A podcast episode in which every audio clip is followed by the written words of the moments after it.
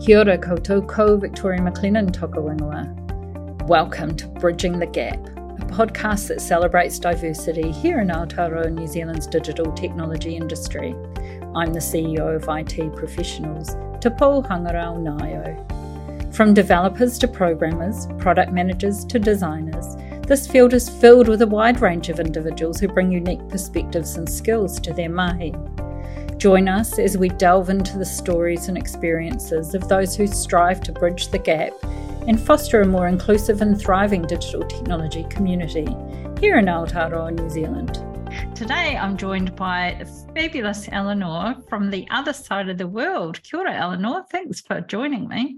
Hey, how are you? I'm good. I am. I can't remember when we last saw each other, but it was pre COVID, wasn't it? Yeah, yeah, it would have been around four years ago. Yeah, too long ago. It is. It's a long time. So tell us where you are for a start and what time is it right now? Yeah, thanks, Vic. So uh, I'm Elinor and I currently live and work in Tel Aviv in Israel. So literally one of the furthest places you can get from New Zealand, uh, but it's it's one of the biggest tech ecosystems and it's a great uh, it's great being part of it. Um, at the moment where it's a uh, quarter to nine uh, in the morning here. So it's a, oh, it's a oh, decent hour to have bad. a chat. Yeah. yeah. I was worried I got you out of bed, you know. No, no, no, no very good.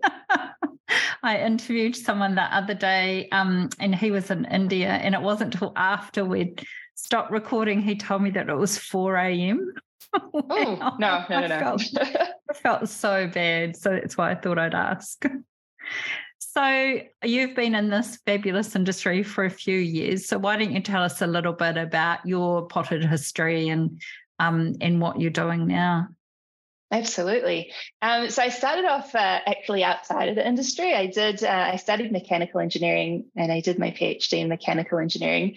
Um, and and towards the end of my PhD, I was trying to figure out what the next steps would be. You know, where do I see myself? Where do I what do I want to do? How do I want to contribute to society? And um, it was actually uh, at an event that was held um, at one of the big tech companies in New Zealand, um, where a woman spoke about her role.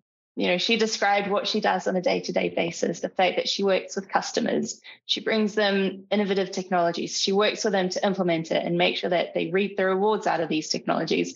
Um, and I was hooked. I was like, wow, you know, this combines everything that I want to do and, you know, working with customers and real world problems.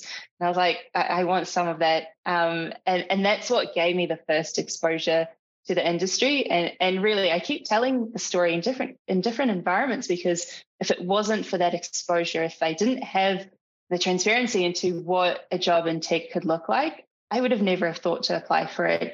Um, so fast forwards uh, a year later, I, I, applied for a job. I worked at IBM um, in New Zealand for a couple of years as a digital consultant. I then moved into working uh, at Soul Machine, so one of the leading startups in New Zealand, again for a year and a half. Um, both of these roles were combining both tech and and people skills, right? So again, how do we take amazing, innovative, cutting edge technology to different companies? How do we make sure that they understand how it can benefit them. How do we work with them to implement to integrate it into their systems, both from a tech point of view, but from a people point of view as well? So obviously there's a lot of technical challenges, but a lot of people and change management challenges as well. Um, and absolutely love that kind of role. And, and I'm quite grateful that I found what, what fits me. Um, so yes, I worked. Uh, my last gig at, at um, in New Zealand was working at Soul Machines. I worked with different companies around the world uh, to implement digital humans. Um, and then I decided, you know, that I wanted to to move on to my next challenge. Um, and I, and I wanted to be part of a, a bigger industry, a bigger ecosystem, and that's how I. Uh, that's what pushed me to move to Tel Aviv. Um, so for those that don't know, Tel Aviv, uh, you know, other than San Francisco, Tel Aviv is the biggest hub for startups in the world. Um, if you look at the money raised, it, it, raises you know an insane amount of money. There's lots of VCs based here. Um, so yeah, lots of startups, and also a lot of the larger enterprises are based here. There, AWS, Google, Microsoft, uh, Intel. Um, so really, a, a, very strong hub when it comes to tech, um, and I wanted to be part of it. So I, I joined a company as a product manager. I uh, I moved to different roles in there, and at the moment, I, I am two and a half years into my experience at a company called Rookout, where we have a live debugging um, platform for developers. And there I lead the solution engineering team. Wow. Wow. I'm just always wow with you. So, just a crazy question that just popped into my mind. So, working in Tel Aviv in the tech sector, is English the primary language or was, yeah. you know, is there a language barrier there? No, so everyone works in English. Um, right. Everything written, be it in Slack, email, WhatsApp, it's all in English. Um, and meetings, it depends on the crowd. So if you've got a full Israeli team in a meeting, they would probably talk in Hebrew. As soon as you've got one person who's not fluent in Hebrew, right. it would switch to English. Um, and and one of the things I would say, you know, for, for people who don't speak Hebrew, we do have an advantage. English is our mother language, so we're, we're at advantage in terms of working with with customers because most of our customers are English speakers. So it's it's not hard fitting in, um, but you know. It's always good to know the local language because lunch is always yeah. done in Hebrew and your corridor conversations are in Hebrew. Yeah. Yeah, just sorry that popped into my head while I was yeah, no, it's true. Listening yeah. to you. So you came from a a really interesting space, another part of STEM, I guess, and then as you described, came into tech. Tell tell me about some of the challenges you've faced as a woman working in the digital technology industry and how you've overcome those. Yeah, yeah, hundred percent. So I'll tell you that, as you said, you know, I started in mechanical engineering. Yeah. And uh, to give you context, that is the field with the least amount of women. um, so, so you know, I remember when I worked actually during my my PhD, I worked with a BMW. So I was in their offices, and I wanted to go to the bathroom, and the the women's bathroom was literally in a separate building. So it can't get worse than that. Um, but yeah, so so moving to tech was a bit refreshing. Um, but but it still gets to the fact that you know you you're lacking role models that look like you, people that you can aspire to be like. You know, it's one thing to have uh, a mentor who's you know a, a male mentor who's fantastic and really aspirational, but but you can't relate to them as much. You, you can't see yourself in their shoes. Um, and I think the biggest thing for me was that, you know, there are less people that I can aspire to be like because I don't look like them. I don't behave like them. And that's what gets to me. So the lack of uh, role models, women role models, um, there are some out there, you know, you're one of them, but um, it's, I, think that's the biggest challenge is not being able to see who I can be like um, in, in the industry as much.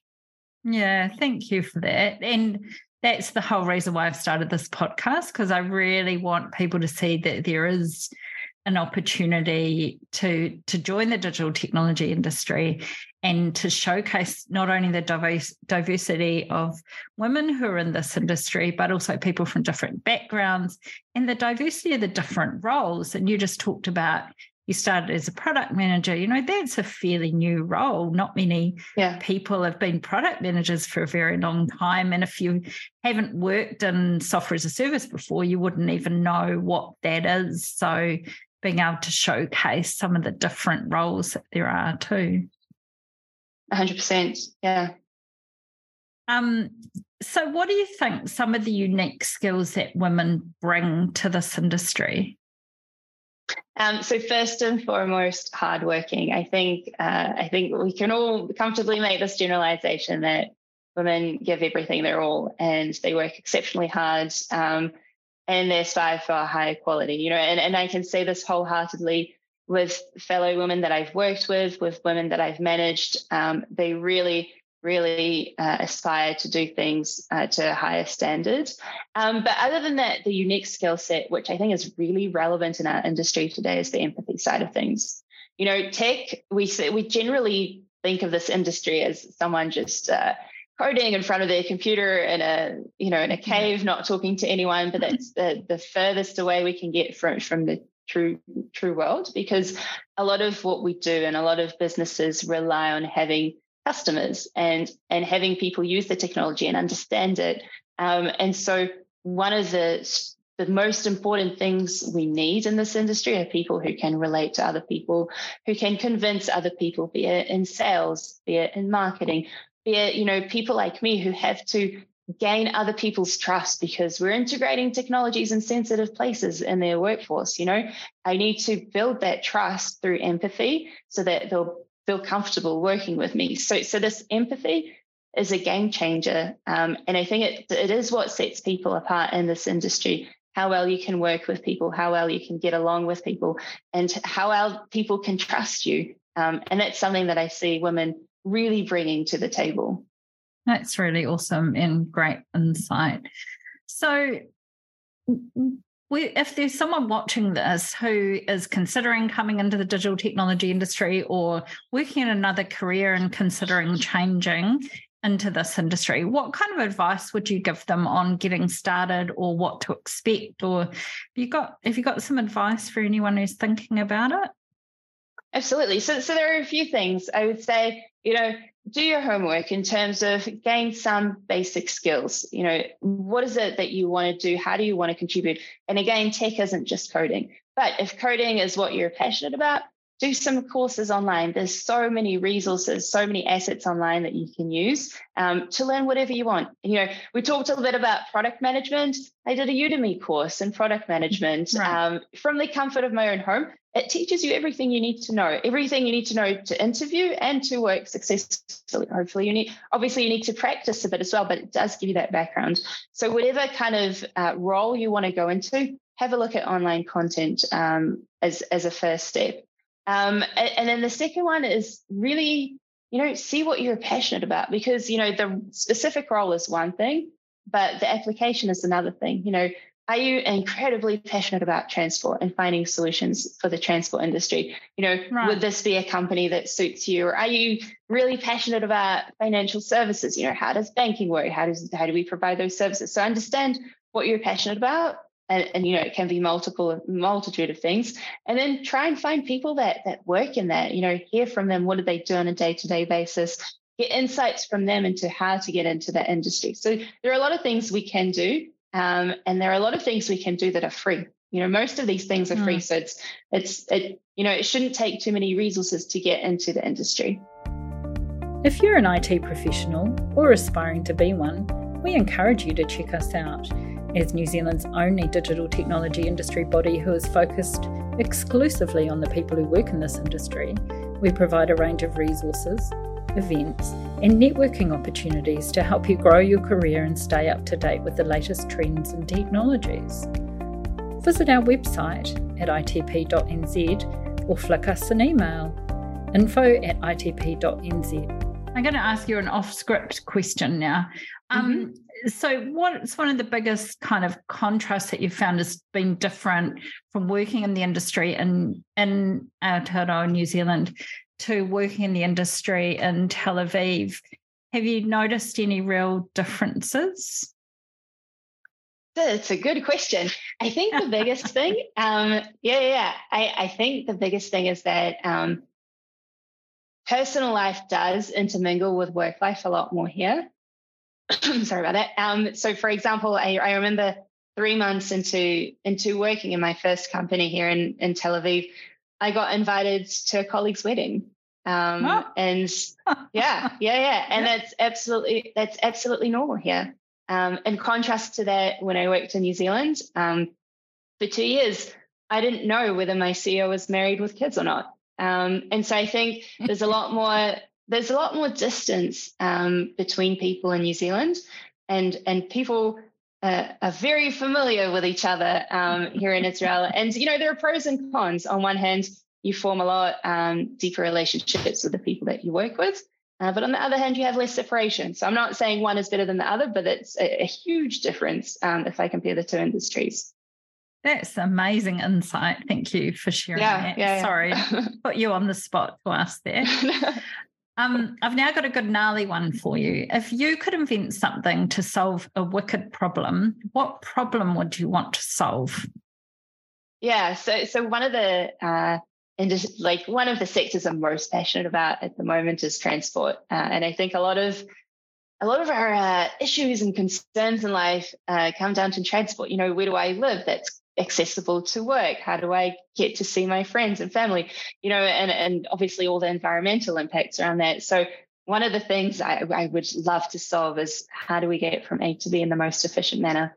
Um, and there's a ton of work that uh, is taking place around this, a lot of solutions, um, and we are improving, right? I, I, don't know what the situation is like in New Zealand at the moment, but in Israel, you see a lot more electric cars, for example, and rideshare apps and so on. Uh, but I think there's a lot more work to be done there, and that's something that I would love to see improve and, and us uh, finding more and more solutions for.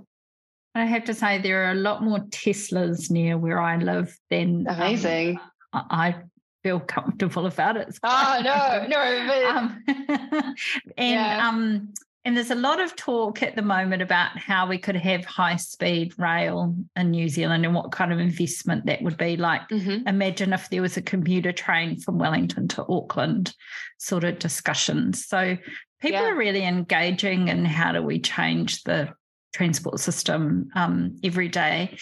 And the other thing that's happened here post COVID um, for the last couple of years is the government have subsidized public transport really heavily. So it's really cheap yeah. to use trains Amazing. and buses, but they haven't invested in improving that transport. So it's still mm. the slow train and the uh, irregular bus. Right.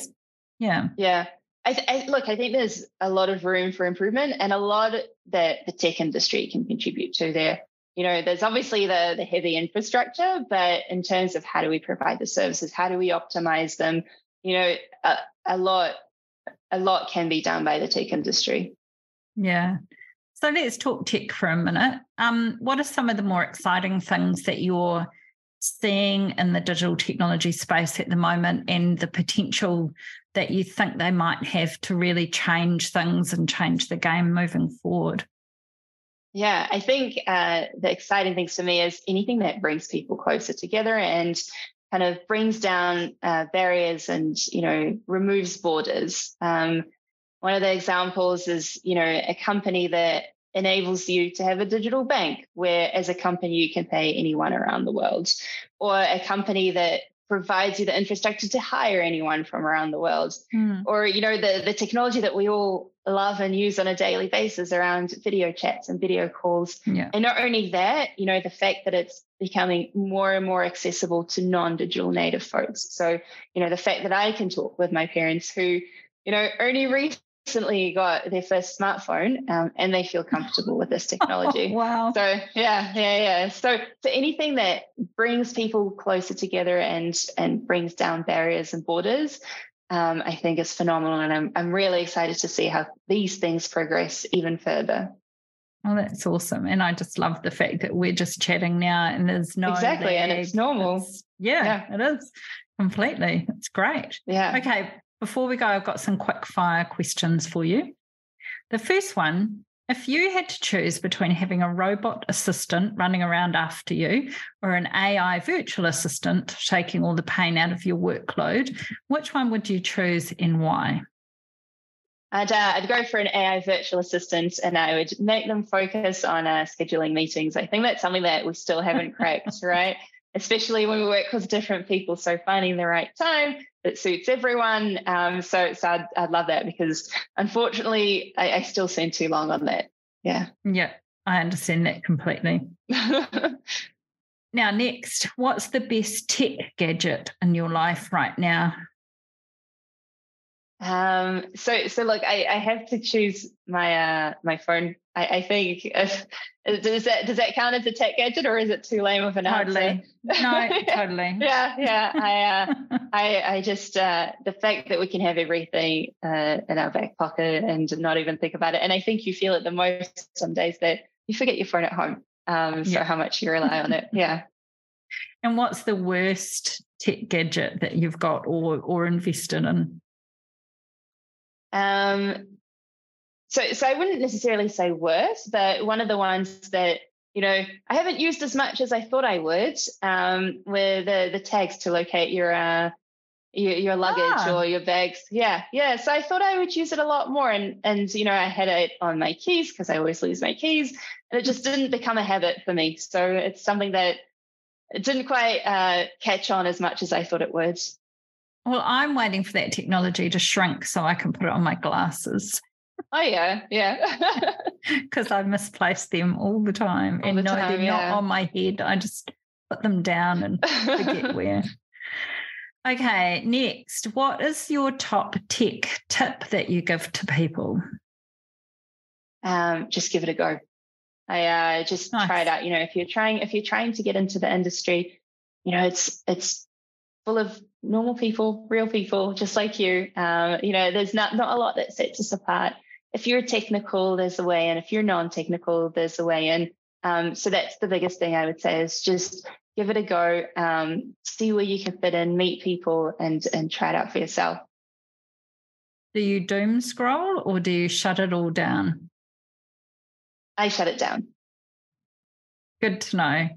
Well, when you said you know, when you said your phone was your favorite tech gadget. Yeah, no, but I have I have strict I have strict rules. Uh, you know, I have uh, you know, uh, you know, after a certain hour, there's no phone, um, and oh, I try, you know, on weekends to to have at least one day without the phone. It really uh, cleanses your mind. Yeah, nice.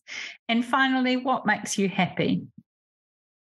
Uh, so just generally being around people. I think uh, the energy from people really makes you happy, be it at work or outside of work. You know, at work, as, as I said, I focused on doing a lot of, um, you know, roles around people, making sure people use it. And the fact that I get to take innovative technologies to different people around the world, that does make me happy. Um, and then outside of work, again, it's hanging out with people and, and being surrounded by positive energy. Thanks for that. And that's great. And I really appreciate you giving me this time and having this chat. And um, I think you're a great role model, Elinor, as you know. So I know people will enjoy listening to your story. Amazing. Thanks so much, Vic. Ka kite. Bye. All right. Cheers. Bye. Kia pai tōra. Thank you for listening. Join me at the next episode of Bridging the Gap.